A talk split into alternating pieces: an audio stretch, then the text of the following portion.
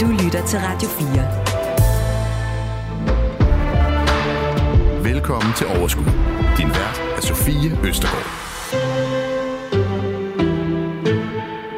Vi er nu ved at være en måned inde i 2024, og derfor så tænker jeg, at det her det er et rigtig godt tidspunkt at tage temperaturen på, hvordan økonomien og hvordan aktiemarkedet det ser ud øh, lige nu. Øh, både øh, ja, status, pt, men også sådan forventningerne øh, for det kommende år. Der er nemlig altså helt utrolig mange ting lige nu, både ude i verden, men også herhjemme, som øh, meget let kan få betydning for vores økonomi, og ikke mindst vores investeringer. Vi skal også i slutningen af programmet forbi boligmarkedet og de nye ejendomsskatter, fordi hvad er status egentlig på dem? Hvordan ser priserne ud lige nu, hvis man står og skal ud og købe eller sælge? Og som en lille cliffhanger, så kan jeg også love, at øh, du får nogle gode og kompetente investeringsråd med for 2024. Og øh, dem, der skal komme med dem, de står allerede her i studiet sammen med mig. Frank Øland, du er chefstrateg i Danske Bank. Velkommen til. Tak. Hvordan har du det? Jeg har det rigtig godt. Ja, en måned ind i 2024 her. Ja, og vi har haft en øh, fin, fin start på 24 efter 23, som jo også endte med, øh, med det her end year rally, eller julerally. Nogle taler om sådan et alt muligt rally, fordi alt steg i de der sidste øh, ni uger. Og øh, jamen, det kan, vi jo, det kan vi jo godt lide. Og sådan et kært barn har mange navne, kan man måske sige. Julerally, ja, det er jo dejligt. Jamen, øh, hvordan det så, om det så bliver et rally her i 2024, det skal vi jo heldigvis øh, snakke lidt mere om øh, lige om lidt. Men jeg vil også gerne lige byde velkommen til dig, Lars Svendsen. Ja, goddag. Aktieanalytiker. Ja, det er, jeg har det også godt. Det er jeg glad for at høre. Hvordan er du kommet ind i 2024? Øh, altså, er det, hvordan det mine aktier går, eller hvad spørger du om, hvordan øh, jeg synes, at verden går? Der er jo flere niveauer, Ej, lad os vente med verden. Det ja, synes jeg simpelthen er for voldsomt jamen, jamen, jeg, er kommet, jeg, jeg ligger stort set uforandret. Øh, jeg var op med 2-3 procent, og de er så ligesom forsvundet igen. Så hvad hedder det? Nå, jeg er først op, og så en lille smule ned. Men altså, så du kan sige, det er jo 2-3 procent på måned udsving, er jo forholdsvis meget, men, øh, men øh, så det, det er sådan nogenlunde en situation, men, øh, men jeg, jeg tror, det bliver et meget udfordrende og broget år. Det er mit uh, gæt. Ja.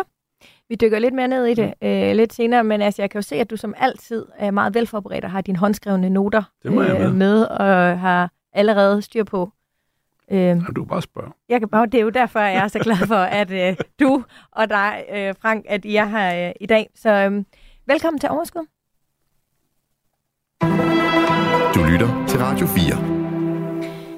Jeg startede med at sige, at øh, der sker rigtig mange ting, både rundt omkring i verden og herhjemme, øh, som jo i den ene eller i højere eller mindre grad påvirker vores økonomi og også vores investeringer. Jeg ved, Frank, at det her det er et, et temmelig stort spørgsmål. Ja. Men hvis der er nogen, der kan, så er det jer to. Øh, hvordan øh, står det til PT med, lad os starte ud i verden, verdens, øh, verdensøkonomien og ikke mindst de globale markeder? Altså, hvordan er vi kommet ind i 2024? Der var rigtig mange ting, der påvirker det her, ikke? Ja, vi er, vi er kommet fint ind i, øh, i 24. Øh, der er en bred forventning om, at øh, vi nu får en øh, blød landing i økonomien, altså at vi undgår den der recession, hvor det sådan for alvor kommer til at gøre ondt og stigende arbejdsløshed. Så økonomien går måske lidt ned i gear, men en, en blød landing.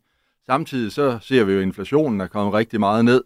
Øh, priserne stiger ikke så meget øh, længere, og, øh, og det gør, at centralbankerne her i 24 vil kunne sætte renterne ned i stedet for op. Og de her rentenedsættelser, øh, jamen det er noget, vi som investorer rigtig godt kan lide, og det er jo med til at også være en del af det, der kan, kan, kan løfte markedet. Det er det her skifte fra, vi alle sammen talte hård landing og recession for et år siden, til nu tror vi meget mere på den bløde landing. Hvis vi rent faktisk får den, så kan det løfte markedet yderligere, og så de her rentenedsættelser kan, kan også være med til at løfte markedet. Der er det eneste udfordrende måske, at, at man er blevet lidt ivrig og, og vi sådan på et tidspunkt var helt op på, at, at uh, investorerne forventede, at der skulle komme en 6-7 rentenedsættelser i USA. Og, og vi tænker, at uh, fire måske er et mere realistisk bud. Så det er jo sådan det der, vi, vi har taget lidt forskud på glæderne her i 24. Og derfor skal vi selvfølgelig heller ikke forvente, at vi som investorer kan, kan få de afkast, som vi så der i slutningen af 23. Men vi ser stadigvæk et, ind i, som vi vurderer det, et, uh, et ret positivt uh, aktieår. Ja, men er vi, øhm, er vi lidt for rolige. Altså lidt senere, så vender, øh, så vender vi øjnene øh, mod den danske økonomi, og vi skal, jeg vil faktisk gerne både tale kongehus, tronskifte med, og vi skal også prøve at vende den her Nordic øh, Waste-sag, øh, fordi den har, øh, som jeg ser det, så synes jeg i hvert fald, det stiller nogle spørgsmål for os alle sammen som investorer, som vi også skal vende.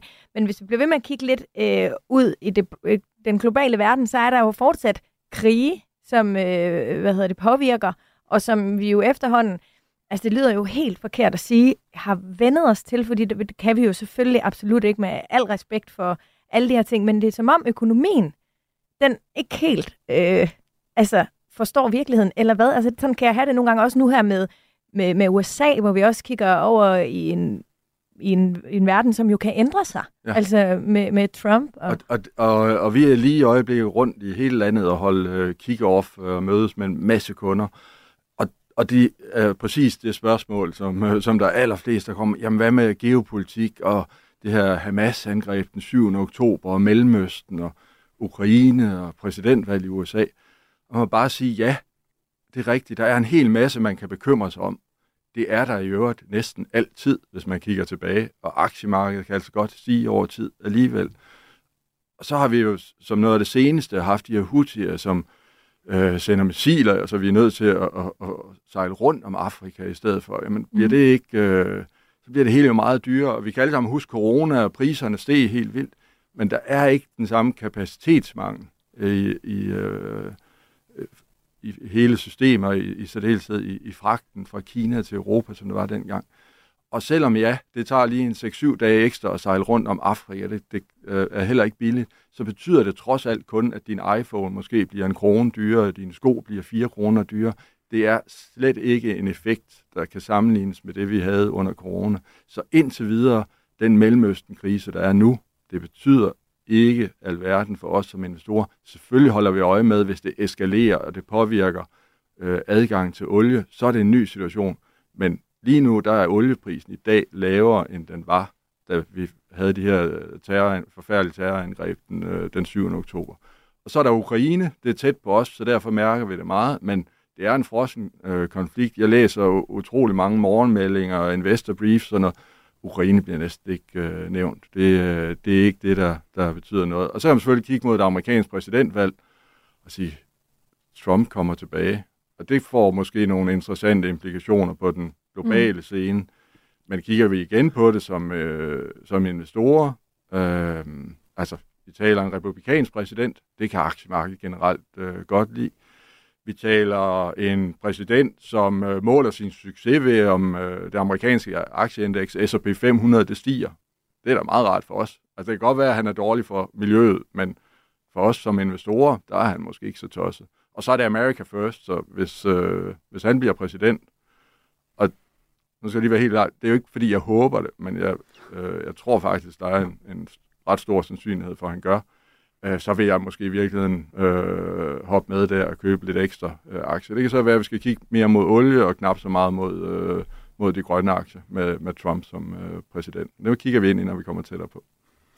Lav, er du, er du enig i det her med, at jamen, øh, 4 kroner ekstra for vores sko og en enkelt krone ekstra for vores eh, iPhone, det er faktisk den eneste konsekvens, det har det her med, at vi nu skal sejle udenom Afrika. Ja, altså Suezkanalen på en eller anden måde er blevet voldsomt øh, begrænset i sin øh, øh, flow, og det er 16 procent af verdens handel, tror jeg nok, der går igennem der. Det er vist nok opgjort efter værdi, men men altså, øh, det er, altså, øh, det dernede, hvis det når det går fuldstændig af gurk i og breder sig til hele, øh, det bliver en større øh, krig mellem, og det er jo reelt en Iran-Saudi-arabisk konflikt, vel, hvis det kommer sådan rigtigt til, til sagen. Ikke? Danmark har også meldt sig ind i den, ikke? Altså. Jo, jo, men det er for at beskytte øh, øh skibene, og vi har jo, øh, altså AP Møller fylder jo så meget på, på containersiden, øh, ikke? at øh, det er jo for det der, øh, at, at øh, der skulle gå er ikke 2500 danske skibe igennem om året, ikke? og det er jo så ham, som tager formentlig øh, tre fjerdedel af dem. Men, men, men det er jo det, det handler om. Og, øh, men, men øh, nej, altså den der nede, øh, det, det med Suez-forstoppelsen, det, det betyder ikke ret meget. Det betyder nok mere i virkeligheden, øh, den uorden, der er i det, fordi der er, altså, går jo, når alle skibe bliver forsinket med, med 10 dage, og, og, og, og øh, der er øh, øh, ting, der skal bliver, bliver sendt øh, forkert rundt osv., og, og, og tankmarkedet, skibet, går jo sådan lidt af gurk, fordi nu mangler, kan begynder vi at kunne mangle øh, øh, hvad hedder det, benzinprodukter og sådan noget, men altså, det er, altså olieraffineriet har jo lager til halvanden måned, så, så, så du ser det jo ikke endnu, øh, men, men, men altså, det er sådan tomfin rent for det. Men, men, men der er altså en masse øh, uorden. Det er mere der, den der, så, så, så, så i sig selv betyder den ikke så meget. Og, og du kan jo have ret i, at Ukraine, der man ligesom vendet sig til, at det, øh, det er der bare, og og det er uløst og, og ser ud til at, at, at skulle fortsætte et godt stykke tid, selvom konflikten, hvis en, hvis en konflikt går i stå, som den jo har gjort, så er det jo også der, hvor man må indgå en fred.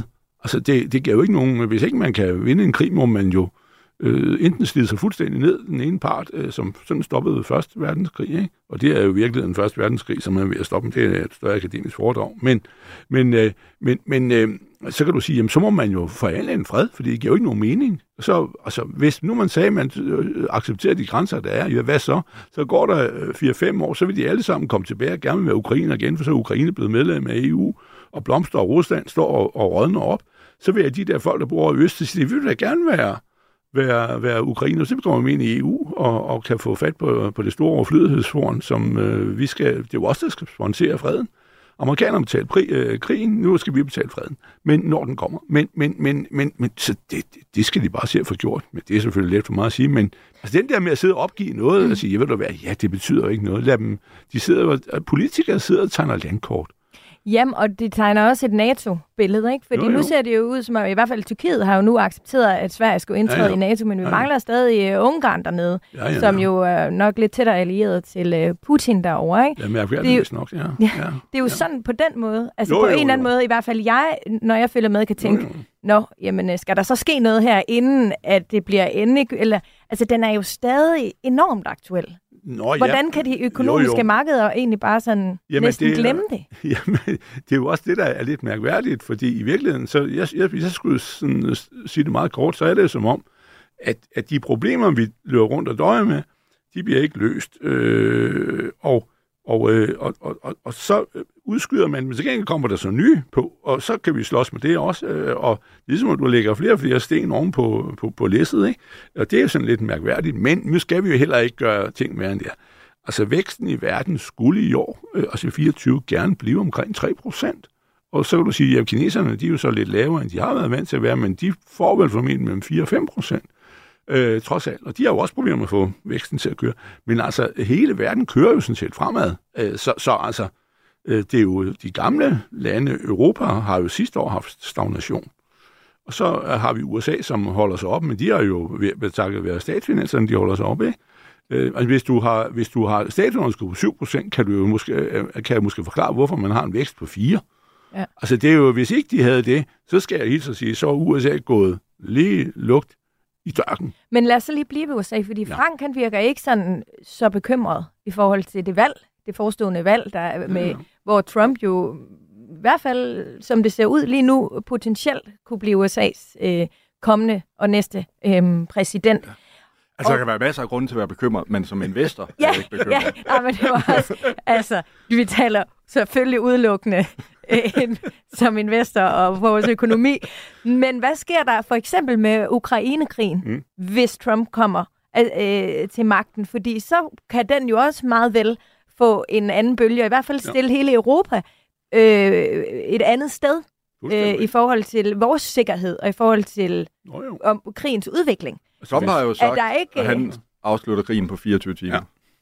Ja. Det tror jeg ikke. Og tror du, er, nej, er nej, det, det derfor, du føler dig tryg, Frank, økonomisk? Det vil selvfølgelig være fint. Nej, det, det tror jeg ikke. Og jeg tror heller ikke, han kommer til at tage USA ud af NATO. Altså, der er også, øh, skal også noget realisme ind. Og først Men man, kan du forstå, hvis der er nogen, der faktisk er bekymret for, for jeg, det, jeg den tror, del? vi kommer til at opleve, at, øh, at USA vil, vil, vil mindre i forhold til at støtte Ukraine, og derfor kommer Europa til at skulle mere.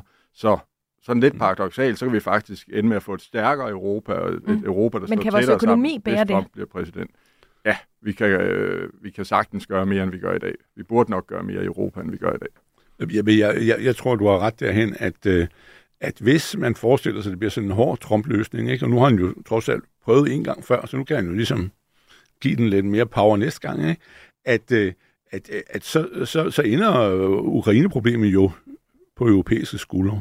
Og så er der jo kun én ting at gøre, det er, at så må vi, medmindre man vel øh, mener, at de enten skal overgive sig, øh, som vi nok ikke vil, øh, så må vi jo sponsere eventyret, og så må vi sidde og sige, jamen, så må I altså også få en fred, for vi kan ikke, øh, hvad hedder det, vi har jo en ret dårlig militær produktionsindustri i Europa, ikke? Øh, det, det, det må vi erkende. Men øh, så det er ikke kun et spørgsmål, om man vil bruge penge, det er også et spørgsmål, kan vi levere noget? At, og det har vi problemer med. Men, men, men, men, men så øh, må man jo se at få lavet den der fred, fordi vi øh, er øh, jo ikke specielt egnet til det, men det er da evident, det vil gøre, hvis USA skal være mere tilbagetrukken rolle i NATO, øh, så, og ikke være den der eneste supermagt i verden, så øh, skal Europa til at, at vågne op. Og ved du, hvad det gør? Det koster kleiner, og det bliver statsunderskud, og det bliver inflation, og bare vent og se. Det bliver, der bliver gang i sagerne, du. Og så skal du bare se, hvordan det kommer til at køre. Vil det sige, at det, jeg hører dig sige, Lav, det er, at du på den, altså, økonomisk er lidt mere bekymret end uh, Meget. Frank. Jamen, jeg er meget bekymret, for jeg mener, at, at, at altså lige hvor vi står her øh, i slutningen af januar, at der er aktiemarkedet øh, halvanden procent fra all-time high. Og der er faktisk flere steder, hvor, hvor indeksen er, øh, også i Tyskland, men, men det er jo mest øh, USA, hvor det er, er jo egentlig lidt morsomt, at Nasdaq er ikke kommet endnu derop, som jo ellers er tech-aktier, men hvis du tager Nasdaq 100 med de store aktier, så er de all-time high, så vidt jeg har forstået det. Og så har vi også det, øh, det, det helt store brede indeks af all-time high i USA og Tyskland. Men, øh, men mange ting ligger jo og halter. Du kan se, at vi for, for nogle få dage siden kom kineserne ud, og, eller vi ved ikke, hvad det bliver til, men nu er de blevet så bekymrede nu også for finansmarkedet, at de vil prøve på at sådan nærmest at købe egne aktier op. Ikke? Det er jo sådan, det er jo staten af Kina nu, vil de til at og, og dirigere nogle af alle de her store øh, industrimagnater til Jack Ma. Han er også dukket op igen nu med, med tjekhæfter og købe, købe aktier, fordi de kan godt se, at de, de eroderer jo. Hongkong-markedet er helt forfærdeligt, den er mere end halveret fra toppen. Det kinesiske aktiemarked ja, er også noget helt andet ja, ja. end det europæiske og amerikanske. Altså vi taler om, at det måske er 6.000 milliarder dollar, der er forsvundet i værdier ud af, altså værdiansættelsen af, af det kinesiske aktiemarked øh, faldet en, en, en 40 procent. Og de er bare bekymrede for, at det her bliver ved med at falde. Også fordi, jamen, du får jo ikke så meget ærlig kommunikation om, hvordan det egentlig går i økonomien øh, længere i øh, Kina. Men man kan jo tage aktiemarkedet og sige, jamen det, hvis ikke man ved, hvor man ellers kigger hen, så kan man jo kigge på, på det, og det gør kineserne og tænker, hov, der er der et eller andet galt, det her det går ikke godt. Så der er ikke noget at sige til, at de rigtig gerne vil have vendt den historie rundt. Problemet er bare, at investorer har brændt nallerne flere gange i, øh, i Kina, og der skal altså mere til end et par udmeldinger, før vi tænker, hov, nu er det nok en god historie. Lad mig prøve at, at, at gå med øh, ind øh, nu her. Altså, der, der, der bliver en afventen, hvor man virkelig skal se, at det der vender rundt, inden investorerne tænker, øh, lad mig da prøve at se, om jeg kan brænde fingrene endnu en gang. Mm. Øhm, men, og, og, og der er ingen tvivl om kinesiske aktier, de er, de er billige på de her niveauer. Øh, udfordringen er jo bare, at, at tit så er de billige af en grund, og en af de ting, der er jo helt klart bekymrer, det er forholdet til USA. Og det bliver jo næppe bedre, uanset hvem der bliver præsident. Så sanktioner Men hvor stor en indvirkning til... har det kinesiske øh, marked på vores? Altså jeg har aldrig rigtig hørt nogen stå i det her studie og ligesom sige, I skal bare købe op i Kina, altså fordi der hele tiden har den her overliggende hvem er det lige, der kontrollerer det her herovre, hvor frit et marked er det egentlig lige, det er, og er der ikke nogen, der lige justerer op og ned, når de har behov for det? Så, ja. så hvor stor en indflydelse har det for mig og alle andre sådan seriøse hobbyinvestorer? har ikke øh, stor betydning. Også når vi kigger på vores kunder, jamen vi har selvfølgelig noget emerging markets, mm. men kigger man på, hvad har vi i Kina? hvor meget der er i Kina, det er ikke? altså ikke ja. meget. Hvor meget er Kina og Hongkong af, af, af World Indexet? Er det 4-5 procent? Ja, det går Altså, det er jo næsten øh, en tredjedel af emerging, emerging markets. markets ja. Så, ja. så på den måde fylder det selvfølgelig noget. Der, hvor Kina betyder noget, det er jo, at det er verdens næststørste økonomi, og Europa handler rigtig meget om Kina. Så når Kina har det svært, så er det også en af forklaringerne på, hvorfor Europa måske har det sværere end, end USA. Der er også andre, men... Øh, men øh, på den måde påvirker det selvfølgelig verdensøkonomien. Ja. At vi ikke længere har den der globaliseringsbølge, men måske er lige stille på, på vej i en anden retning. Mere regional vækst. Hvis man lige hiver hunden i øret, når du fortæller de der tal, fordi du taler om, at der har været et, et kursfald ude på 6.000 milliarder dollar, ikke? Det var, var det fastlands Kina, eller er det eller inklusiv Hongkong? Det ved jeg ikke. Men, det tror jeg er inklusiv Hongkong. Ja. Men, men pointen er jo det, at 6.000 milliarder dollar, ikke? hvad er det? Ja, det er summen af Apple og Microsoft. Det er deres, de har en børsværdi værd på cirka 3.000 milliarder dollar. Og det viser jo lidt om det, som... Det er ikke mange penge. Ja, ja, men, jo, jo, men det er det jo det. Men der er jo lidt forskel på, om, om øh, det er så kurstab, vi taler om her i Kina, ikke? at det viser jo lidt om, hvor sindssygt mange penge, øh, en værdi, der er akkumuleret i de der IT-aktier. Ikke? Ja. Og det er sådan set det, der bekymrer mig. Jeg mener, vi har to store problemer, når året starter her. Det ene er Ukrainekrigen, som ikke kan få en ende, og når den får en ende, håber jeg, at der kommer et, sådan et relief rally, så bliver alle siger, nu skal vi lære at leve med hinanden i fred og ro. Det kan, nu må vi indse, at vi ikke kan, kan, kan tæske hinanden i, øh, til, det vil vi have, altså imperialismen på en eller anden måde, ikke? Øh, uanset hvad for et land, der prøver på at snuppe nogle andre. Og så det andet, er, det er, øh, at vi har en IT-boble, og det er der jo mange mennesker, der ikke vil erkende, fordi de synes, det går så fantastisk godt, og hvis bare IT-aktierne stiger, som de jo blandt andet også gjorde der i november-rallyet, jamen så er alting jo godt.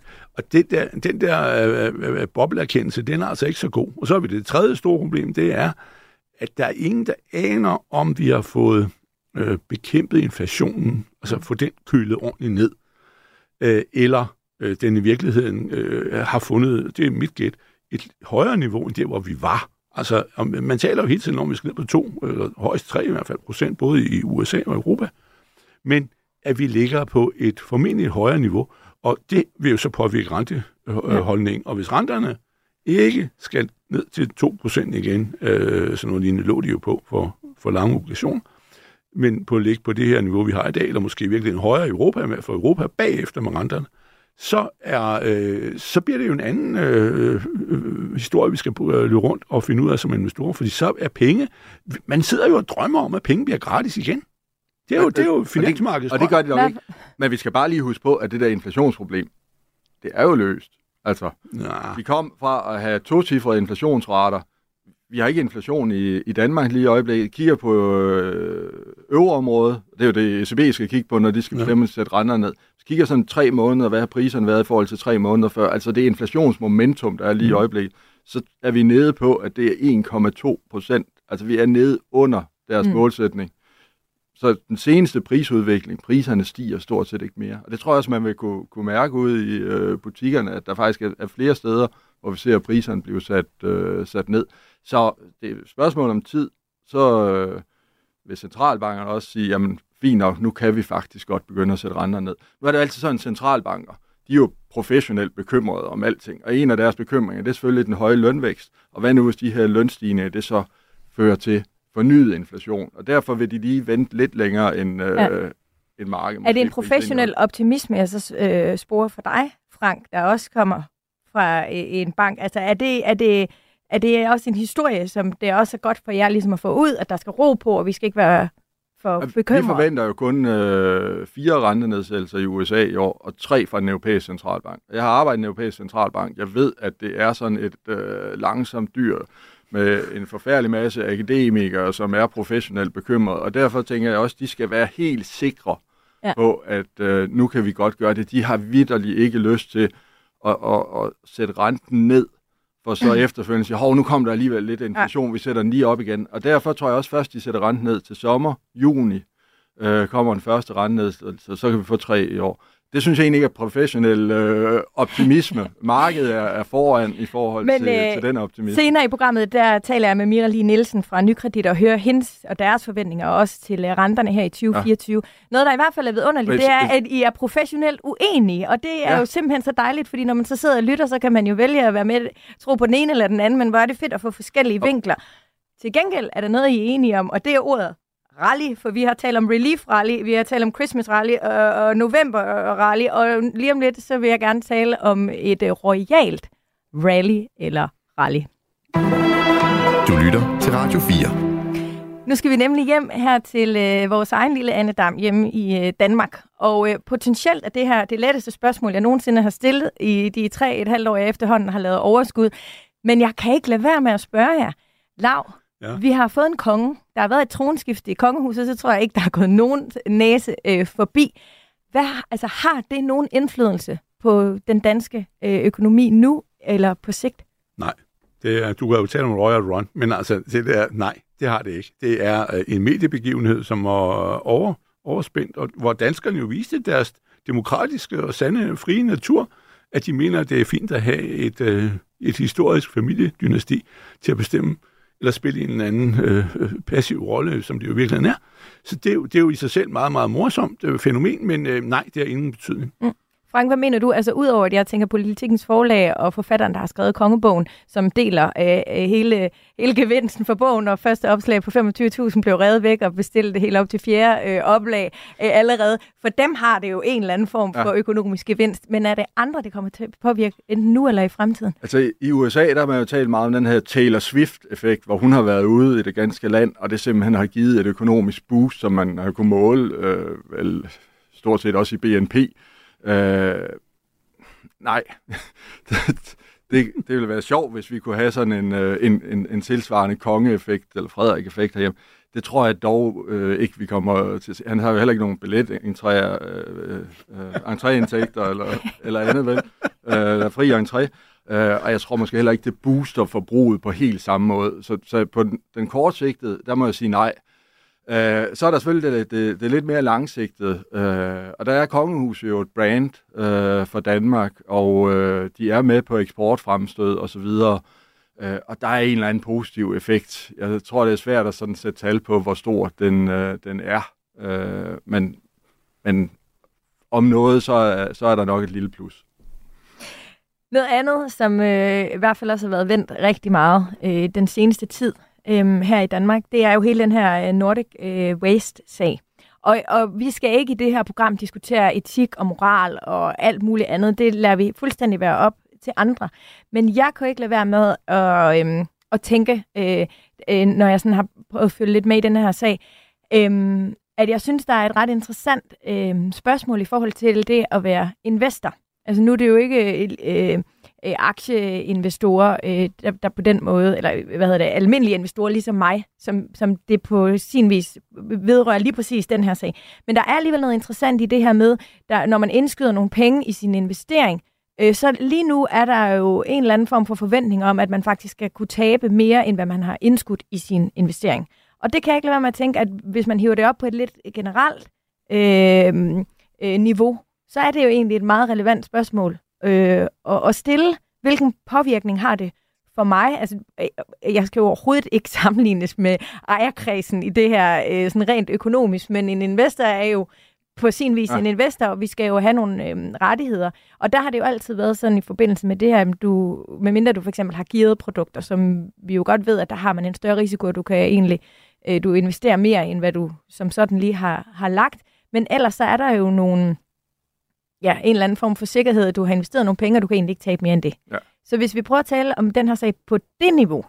Ja, og det tror jeg nemlig, det er det allerførste, det er vigtigt at holde fast i, at som aktieinvestor, så kan du tabe det hele, men heller ikke mere.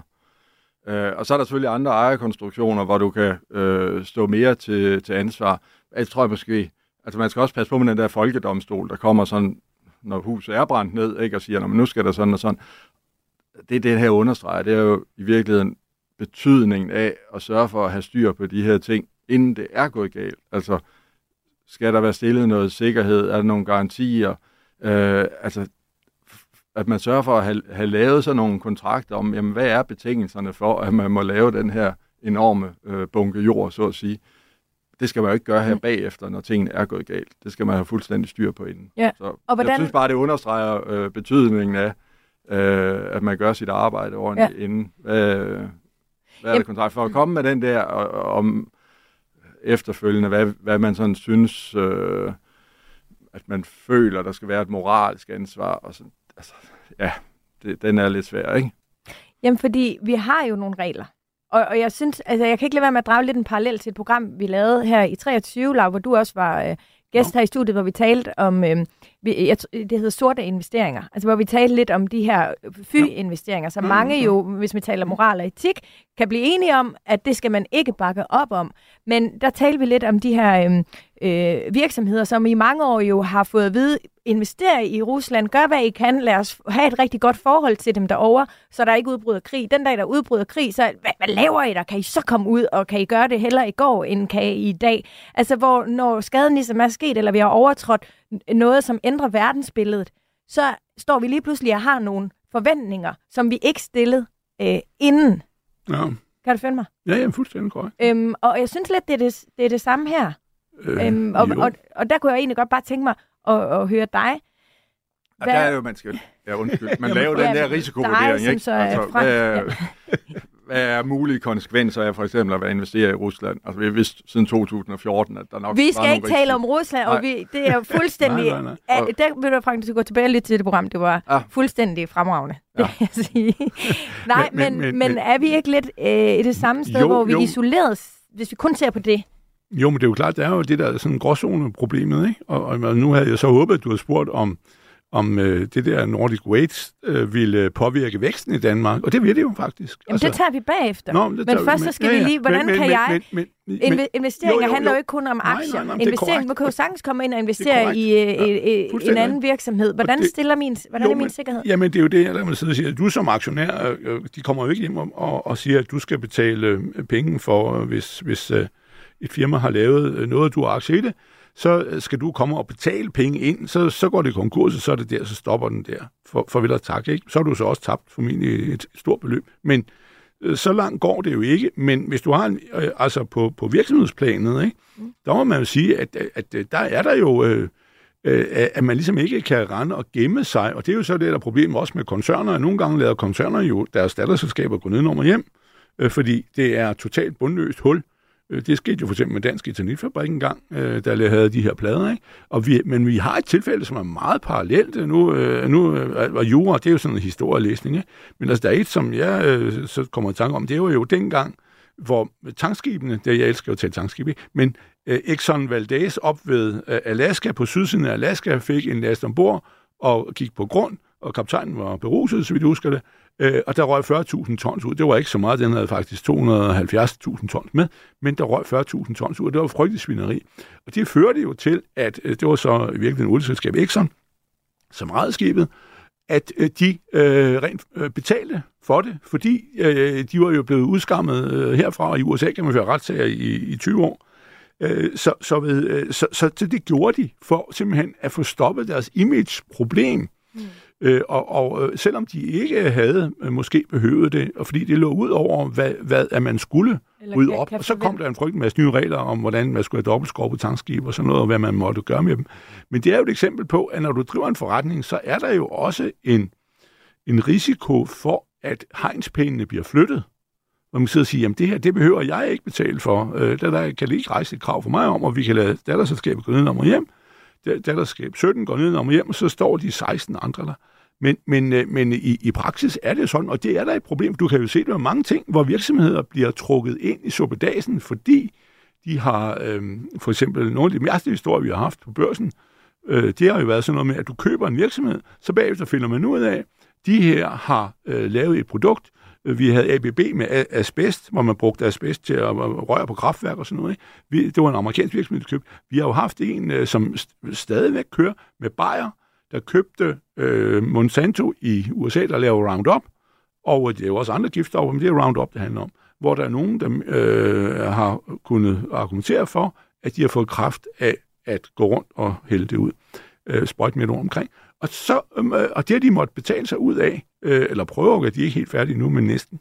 At, øh, at, og det er jo et eksempel på, at du udvider din, øh, din øh, øh, øh, øh hvad skal du sige, øh, formelle ansvarsforpligtelse for at få stoppet det i praksis. Og det er jo, det er jo der, hvor verden er forlænget med brædder. Og det, det må vi jo også helt klart som, som investorer jo tage lidt højde for at sidde og sige, at det her selskab, hvor, hvor, hvor galt kan det gå, hvis man puffer det ud, ikke?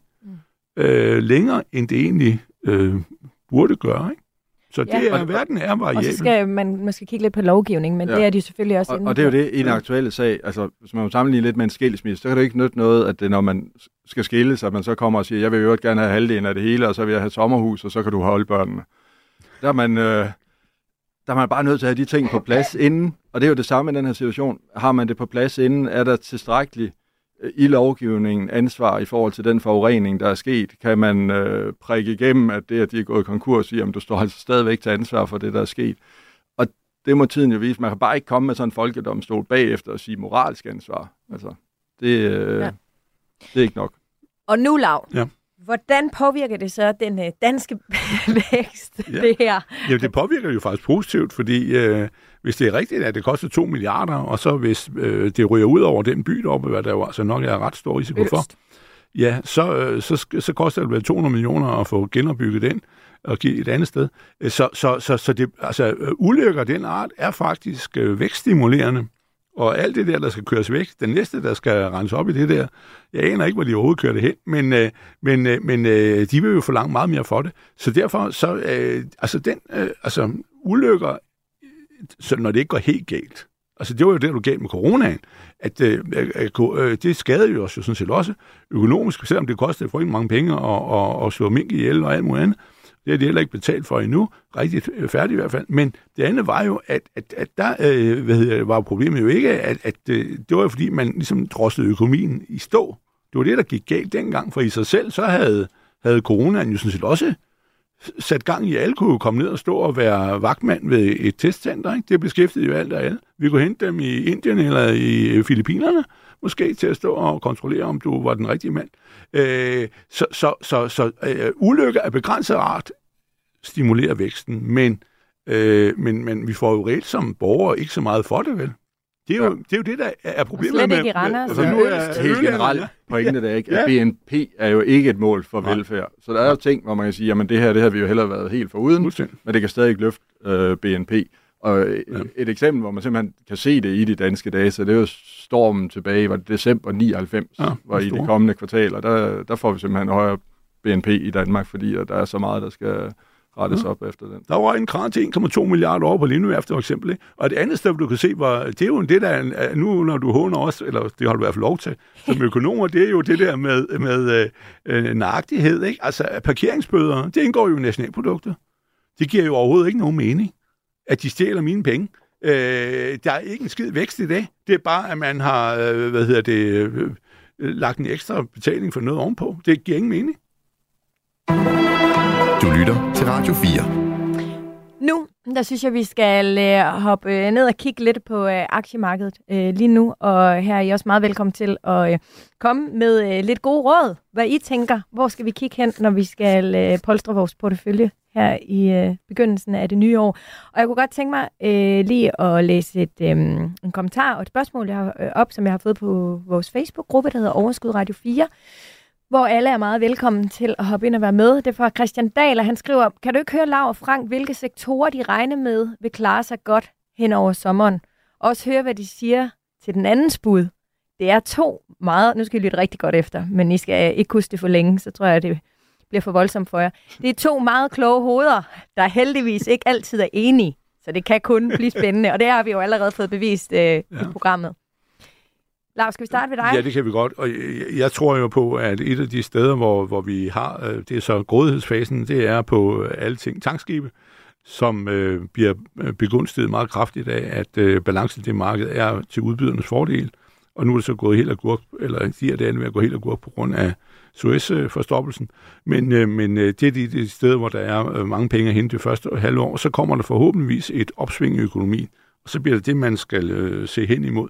Men, øh, men øh, og, og der er, har vi jo haft, vi havde sidste års aktiemarked var faktisk ret dårligt, hvis du måler det uvejet. Altså almindelige danske aktier ligger også moderat.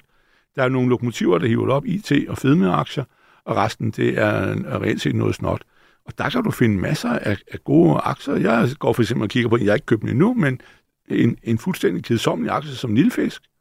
Den er jo, kan du købe i dag til øh, nærmest øh, en tredjedel af, hvad den nogensinde har kostet på toppen. Altså, der er mange almindelige aktier, og de vil jo komme igen. Øh, de går jo ikke ned om hjem. De, øh, de har bare modvind, og ikke super duper, og, sådan, og så kommer de igen. Så det er, det er mit billede af, af det. Øh, og, og så skal man sætte sig ned og vente lidt på det der, om hvornår det bliver fred, for så kommer det store ryg. Og når det store ryg kommer, så bliver der så mange takeovers, og så virksomheder, der vil købe hinanden, at det bliver, så bliver der fest. Hvordan skal man forholde sig til det? Som Jamen, der kan du jo sætte dig ned, og, og, og, og øh, jeg har ikke jeg lige sige, men jeg har masser af tankskib. Øh, et eksempel på det er jo en virksomhed, som er det, vi kalder for i spil, altså hvor, hvor dens ejerforhold og den situation øh, kræver forandringer, og det er også i gang. Det giver en stor nord, som jo er fra 1866, det ældste selskab, jeg er på børsen, tror jeg det er, men, i Danmark. Men, men, øh, men det er en virksomhed, som jo øh, har været i, i roderi og, øh, og, og på, på vej til at rejse sig igen. Og sådan en virksomhed vil formentlig øh, ende sine dage i løbet af, af det her år, hvis, hvis, hvis der kommer en vending, hvis der stadigvæk er krig om et år i Ukraine, så, og alle løber rundt og er mismodet, så, så, så bliver det slet ikke det, vel? Men, men der, der kommer til at ske en masse ting på det her. Du kan også se det allerede nu, der er masser, eller nogen øh, takeovers i USA, hvor der sidste år var øh, en, en, en afmatning. Der var ikke så mange handler for virksomheder sidste år. Men det kommer, når, når øh, vi kommer ud af skoven, og himlen bliver blå. Ja. ja jeg har lige øh, været så utrolig heldig at været ude og rejse. Jeg har rejst i Costa Rica, jeg har rejst i Nicaragua, og i Costa Rica kunne jeg, der gik stort set ikke, der gik ikke to dage imellem, at vi så Mærsk-container, altså overalt. Mm. Ikke bare øh, tæt på havne og tæt på bananplantager, øh, at bare tanken om, hvor langt en banan den rejser, inden den ryger herover, det synes jeg faktisk i sig selv, men det er et helt andet program, det er med på. Øhm, nogle af dem er bare hævet op, så stod der en enkelt, og så blev det brugt til sådan udhus. Altså, det er næsten ja, ja. en del af deres infrastruktur, de her container derovre. ja. det, er, det er ret vildt faktisk at køre forbi dem og se det her. Altså, ja. Øh, er det nu, man skal købe op i den sektor, eller skal man lige afvente og se, hvad der sker? Øh... Ja, altså AP Møller koster 13.000, øh, og det er jo vel, hvis du har den øh, 3-4-5 år frem, så tror jeg nok, det skal gå godt, men altså på kort sigt er der jo ikke noget boom andet end det der Suez-forstoppelsen. Så, så ved det, det skal du nok ikke satse på, at det bliver årets vinder. Men, øh, men øh, transport og, og den slags ting er jo... Øh, øh, i, i sådan er verden jo, som mindre at det går fuldstændig af gurk, men øh, det store problem, det er jo det der kinesiske forhold. Mm. Hvis de nogenlunde, hvis de bare kunne finde ud af at samarbejde nogenlunde, og det gør de sådan set også et stykke af vejen, men det er jo gået i baglås, fordi det er en, en magtkamp om teknologi. Øh, og, og, og det er jo der, det er alt det andet med at sælge træsko til os, eller crocs eller noget andet. Det er jo lige meget, om de bliver lavet i Kina eller Så hvis vi skal, svare på, hvis vi skal svare på Christians spørgsmål, ja. og prøve at være lidt konkret. Ja. Når du siger transport og ja. alt det der. Ja, ja. Hvad, kan du sætte navn på lidt flere sektorer, som Nå, men jeg, jeg mener bare, at generelt industri øh, øh, er, er det, som, øh, hvor jeg nævnte fra bare Nilfisk, det er jo altså støvs- og rengøringsmaskiner, virkelig mm. professionelle øh, rengøringsmaskiner. Øh, det er et eksempel på det og vi har... Øh, og så kommer den jo... Øh, men det hænger jo lidt på, hvornår kommer der øh, afmatning i Europa holder op. Vi har stagnation i Europa. Øh, så vi begynder at få et løft. Vi skulle have haft gang i økonomien i 2003 efter coronaen. Øh, men så kom den der øh, krig over i, i Ukra- ja, ja, Ukraine, der, der spolerede det. Der, der skulle vi jo have haft et ordentligt ryk op af. Det kom ikke. Og for eksempel en, en branche, der ligger og venter på at få en optur, det er jo bilindustrien. Øh, som jo øh, bilsalget i Europa er stoppet i 2017. Og der, der bliver det spændende faktisk i aften, ikke? fordi Tesla Nå. kommer med ja. nogle tal, vi er interesseret i, og det er fordi, det her program bliver altså optaget torsdag, hvor det først ja, ja. kommer på tirsdag, så derfor så har vi ikke de tal endnu, men dem ved jeg, at dem venter nærmest hele bilbranchen jo på at høre, hvad deres forventninger for 24 er. Det er nok ja. mere aktiemarkedet, der venter på de tal, end det er bilbranchen. Ja, det har du selvfølgelig ret i. Sige, ja, øh, tak tak ja. for den uh, rette selv, og det er ja, jo selvfølgelig ja. helt rigtigt. Øhm, nu bliver det jo spændende, Frank, om du ja. er enig. Ja, nej, nu kan jeg bidrage til der, hvor ja. vi virkelig bliver uenige. Fordi, I supplerer helt, jamen det er vi, øh, vi kan stadigvæk godt lide uh, tech og kommunikationsservice.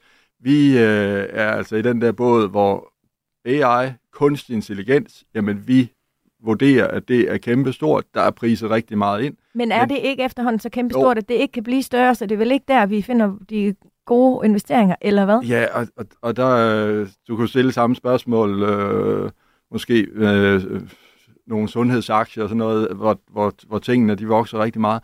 Vores vurdering er, ja, det er steget meget, og selvfølgelig skal man holde øje med, hvornår begynder det at blive en boble, men vi mener stadigvæk, det er det rigtige at, at, at købe ind i. For ligesom internettet, det internet, vi har i dag, er jo noget helt andet end det, man... Øh, altså, jeg, jeg tror ikke, der er mange, der kunne forestille sig, hvordan det vil infiltrere alt øh, da det var i sin spæde start. Og sådan er det også med kunstig intelligens.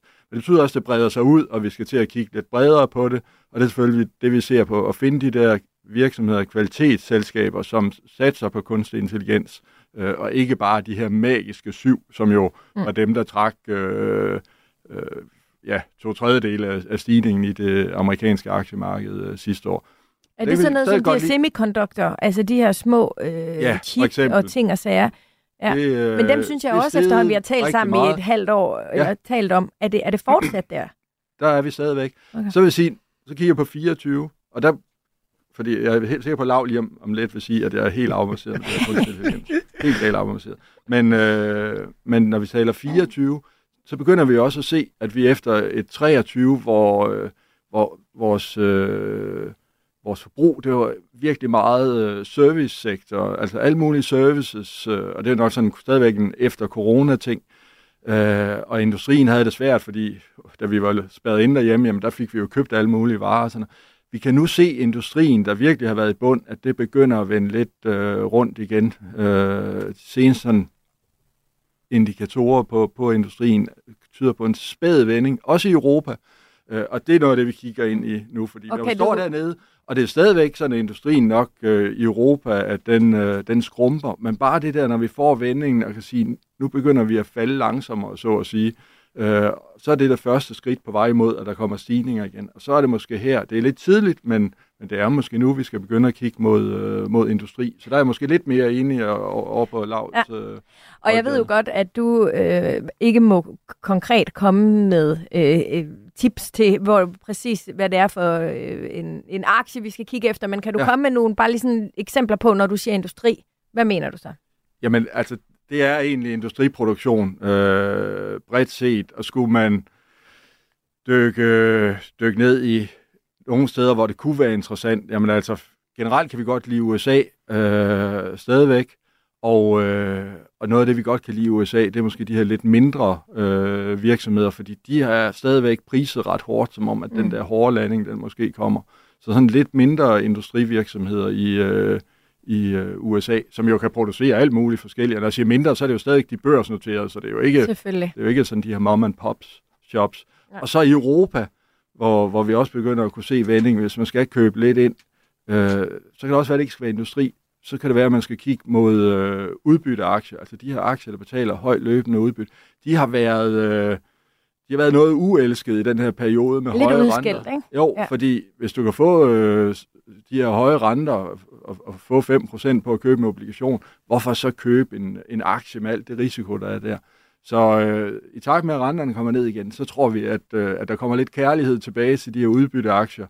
Øh, så det er også noget, det må kigge på. Ja. Og det er blandt andet sådan noget som forsikringsselskaber, der måske ikke vækster så meget, men til gengæld afleverer et, øh, et ret pænt udbytte til, øh, til investorerne. Så skal vi kigge væk fra obligationer? Ja, det, det mener jeg jo, fordi øh, at, at, jeg tror ikke på, at vi får banket obligationsrenterne markant ned. Jeg, jeg tror, vi bliver hængende herop, og så skal vi være glade for det. Og hvis, det er jo et meget skægt fænomen, det er jo, at hvis Trump øh, vinder Øh, det ser ud til, at han, øh, ham, der skal stilles op for republikanerne, og hvis han så også vinder øh, magten, så kan man jo godt formode, at der bliver nogle voldsomme problemer for USA's kreditværdighed. Altså, de har jo mere gæld øh, i, end, end, øh, i Italien. Men det er jo ingen nyhed, det her. Der. Det er jo Nej, lang tid siden, vi stod og talte om, at jo, de havde jo. allerede, så blev de enige om, at er ingen problem, vi Jamen, sender lorten videre til vores børnebørn. Ja, det gør vi jo, men der er jo nogen, der skal købe de der skide obligationer, ikke? Og, og så har man jo så lavet øh, centralbanken gøre det i, i lang stykke tid. De er faktisk begyndt at netto at sælge og drosse lidt ned for det. Og det er jo et spørgsmål, hvor længe det der eventyr kommer til at køre videre. Og fordi du får jo et problem, når en nation ligger og kører rundt med så store statsunderskud, som, som, som de gør. Og der er til synligheden ingen mennesker, altså de har jo en, en underdækning på, øh, på, på øh, statsbyer for det føderale finanser på 20 procent. Altså det er jo ikke sådan noget med, at det er en marginal overskridelse. Det er jo et vanvittigt stort tal, og der er jo ikke nogen af dem, og det viser jo også det viser jo noget om, i virkeligheden er det udtryk for, at politikerne korrumperer befolkningen. De kræver, øh, giver mere ud, end de øh, kræver ind, og det er en måde at sidde og give tilskud til alle. Ikke? Og det betyder, hvad betyder det? Det betyder, at du får inflation. Og ved I hvad? Med det, så vil jeg gerne sige mange tak til jer begge to, fordi I vil komme. Jeg, jeg, jeg glæder mig til at kunne invitere jer ind i studiet øh, igen på et tidspunkt, så det håber jeg, jeg har lyst til. Og jeg vil bare sige, Lav, jeg lover næste gang du kommer, at jeg har en citronsodavand til dig. Det er simpelthen for dårligt. Øh, jeg er både fyldt med jetlag og tre børn, der også er det, og det var bare ikke godt nok i dag. Det må du undskylde. Det er jo Du, du får ind næste gang. Lars Svendsen, aktieanalytiker. Tak, fordi du vil være med, og Frank Øland, øh, Danske Banks chefstrateg. Mange tak til dig også. Tak. Du lytter til Radio 4. Ja, det var altså et blik på øh, verdensøkonomien og økonomien herhjemme, og ikke mindst på aktiemarkedet. Men øh, nu der skal vi zoome lidt ind på boligmarkedet herhjemme, og derfor øh, så er jeg glad for at have dig med på linjen, Miran Lien Nielsen. Hej Sofie. Hej med dig. Du er boligøkonom hos øh, Nykredit og har været vildt sød lige at være med på linjen i dag, for jeg synes, at det er rigtig relevant. Nu er vi jo ligesom et år inde i, jamen, eller en måned inde i det nye år, men jo også en måned inde i øh, året med de nye boligskatter, som vi jo har talt om. Jeg ved ikke, hvor længe, og, og måske er det lidt tidligt at gøre status på det her, men alligevel, så kunne jeg godt bare lige øh, tænke mig at starte med at høre dig, altså hvordan står det til på boligmarkedet lige nu, hvis vi starter der? Ja, jamen altså derfra, hvor jeg sidder, så er der jo ikke rigtig kommet så nogle af de der officielle tal endnu. Øh, så, så det er lidt sådan, stadigvæk sådan den der lidt en black box, vi sidder og kigger ind i, og vi sidder jo især og stiger på og ser, hvad vi kan blive klogere på omkring København, fordi det er jo her, vi regner med at se en, en, en, en reaktion, der sådan i hvert fald bliver synlig, øhm, og, og så sådan til dels på ejerlejlighedsmarkedet generelt. Men vi har ikke rigtig nogen officielle kilder endnu. Øh, jeg har fået lidt sådan øh, lidt nys omkring øh, nogle fremvisninger og noget, øh, men, men det må jeg ikke rigtig øh, spytte ud med endnu. Øh, så, så, så det er lidt stadigvæk lidt boks, hvad det, hvad det er, der kommer til at ske. Øh, men altså, vi sidder også og har lige lavet en ny boligprisprognose, der skal ud i næste uge. Øh, og, og jeg vil så sige, at øh, det er ikke fordi, vi tror, at øh, det bliver noget blodbad øh, eller isvinter for den sags skyld øh, i København eller andre steder på boligmarkedet. Fordi der er altså noget medvind fra flere fronter øh, selvom øh, der er strid, strid, øh, cooling fra vest i går, så hvad hedder det, så, så er der sådan lidt medvind til, øh, og jeg kørte i modvind til Jylland, så var, så var det, øh, så var det, så er der altså medvind til boligmarkedet, ikke? fordi vi har fået lidt rentefald, og derudover så de her, den her reallønsfremgang, den er altså begyndt at sætte ind og er med til at genoprette noget købekraft. Så altså, det er jo et boligmarked, der har det, der er kommet fint ind i, ind i 24, men det bliver spændende at følge, men der skal altså lige gå et par uger endnu, før vi sådan får de første officielle tal selv. Hvis vi så lige øh, kigger på de renter der, øh, fordi nu begynder mm. der jo også at blæse lidt andre vinde, end hvad vi sådan har været vant til mm. øh, den seneste tid, i hvert fald som boligejer. Øh, hvor, hvad, hvad er status her?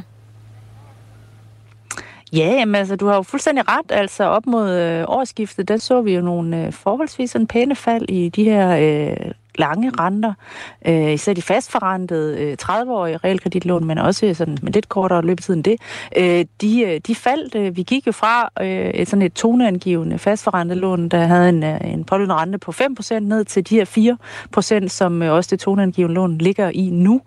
Øhm, så så der, der har jo været en reaktion, en rentereaktion. Vi har også set nogle ret store fald i både F3 og F5-lånene, øh, eller renterne. Så, øh, så altså, der sker noget. De korte og helt korte renter, de er jo styret af noget mere penge, direkte pengepolitik, så der er ikke rigtig sket noget med dem endnu. Men det er jo så også forventningen, det kommer, når øh, ECB begynder forventeligt at sætte øh, renterne ned, øh, når vi sådan kommer herhen i for, forsommeren, ja. sommeren. Nu må vi se, hvornår det bliver.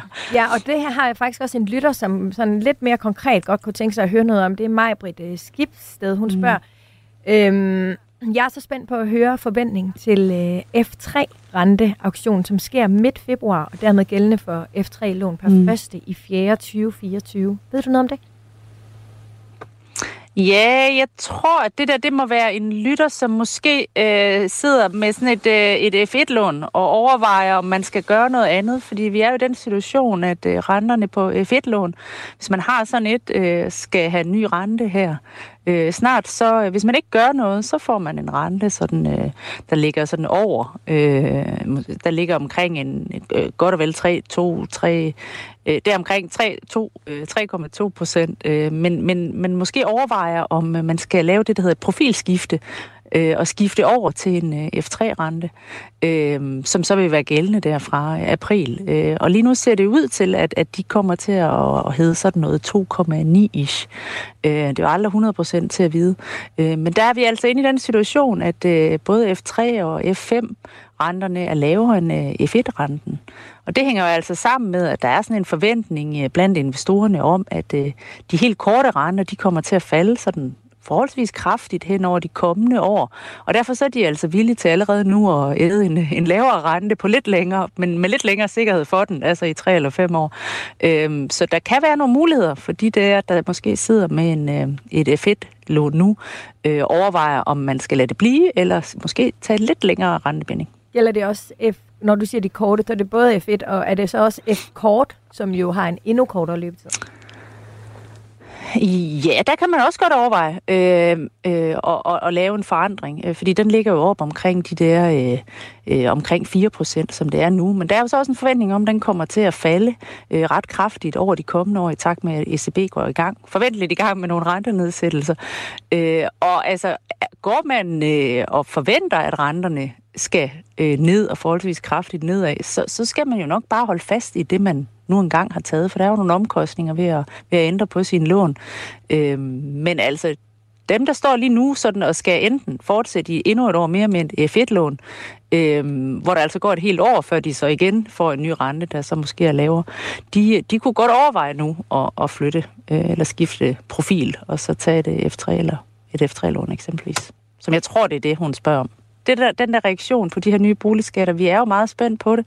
Udfordringen er, når man sådan skal spå om, hvad der egentlig så kommer til at ske på boligpriserne, det er jo også, øh, hvad sker der med udbuddet, og hvor mange står der i markedet, hvad sker der med renterne, og så den her reallønsfremgang, og så er der jo sådan mange øh, ting, der summer op til, at, øh, til, til, hvordan det kan være. Det kan også være rigtigt, at markedet det, øh, det kun kommer til at bestå af salg af lejligheder, der ikke har særlig store skatterabatter, og derfor ikke rigtig skal reguleres i, i pris, og så kommer vi jo ikke sådan til at se nogen særlig reaktion, øh, sådan i de officielle tal. Så altså, altså, jeg synes, det er meget spændende lige nu, og jeg kan næsten ikke vente øh, med, og, øh, med, med, at der kommer nogle tal, og også hvis de så overrasker til det ene eller den anden side, og så til at begynde at prøve at komme med bud på, hvad i alverden er det så, der foregår, ikke? Men ved du hvad, jeg kan love dig for, at øh, vi holder dig tæt som vores faste rente- mm. og boligmarkedsekspert, så jeg glæder mig rigtig meget til at øh, tale med dig igen om øh, nogle uger, når vi ved lidt mere, og så løbende følge med. Men mange tak, fordi du vil være med nu her, øh, Mia, og kom godt hjem fra Jylland. Ja, jo, mange tak. Og selv tak. Programmet her, det var øh, tilrettelagt af Laura Lind Duholm, og bag knapperne, der sad Anna Paludan Møller. Husk, du kan finde mig på mine sociale medier, eller ind på vores Facebook-gruppe Overskud Radio 4. Christian Fuglendorf, hjertelig velkommen til Portrætalbum. Tak skal du have. I Portrætalbum bruger Anders Bøtter musikken til at vise nye sider af sine gæster. Der kom The Doors. Jeg tænkte, det lyder kraftigt mærkeligt, det der. Jeg får langt fuldskæg og langt hår. Nok inspireret af Jim Morrison. Der var en mand, der var på en rejse, og jeg var selv på en rejse. Og hvis vi havde mødt hinanden, så ville vi helt sikkert hilse på hinanden. Lyt til Portrætalbum i Radio 4's app, eller der, hvor du lytter til podcast. Der var lige et øjeblik af sådan en, jeg blev hørt. Der var en, der har tænkt noget, jeg har også tænkt. Radio 4. Jeg er ikke alene. Der er også en, der tænker noget mærkeligt. Ikke så forudsigeligt.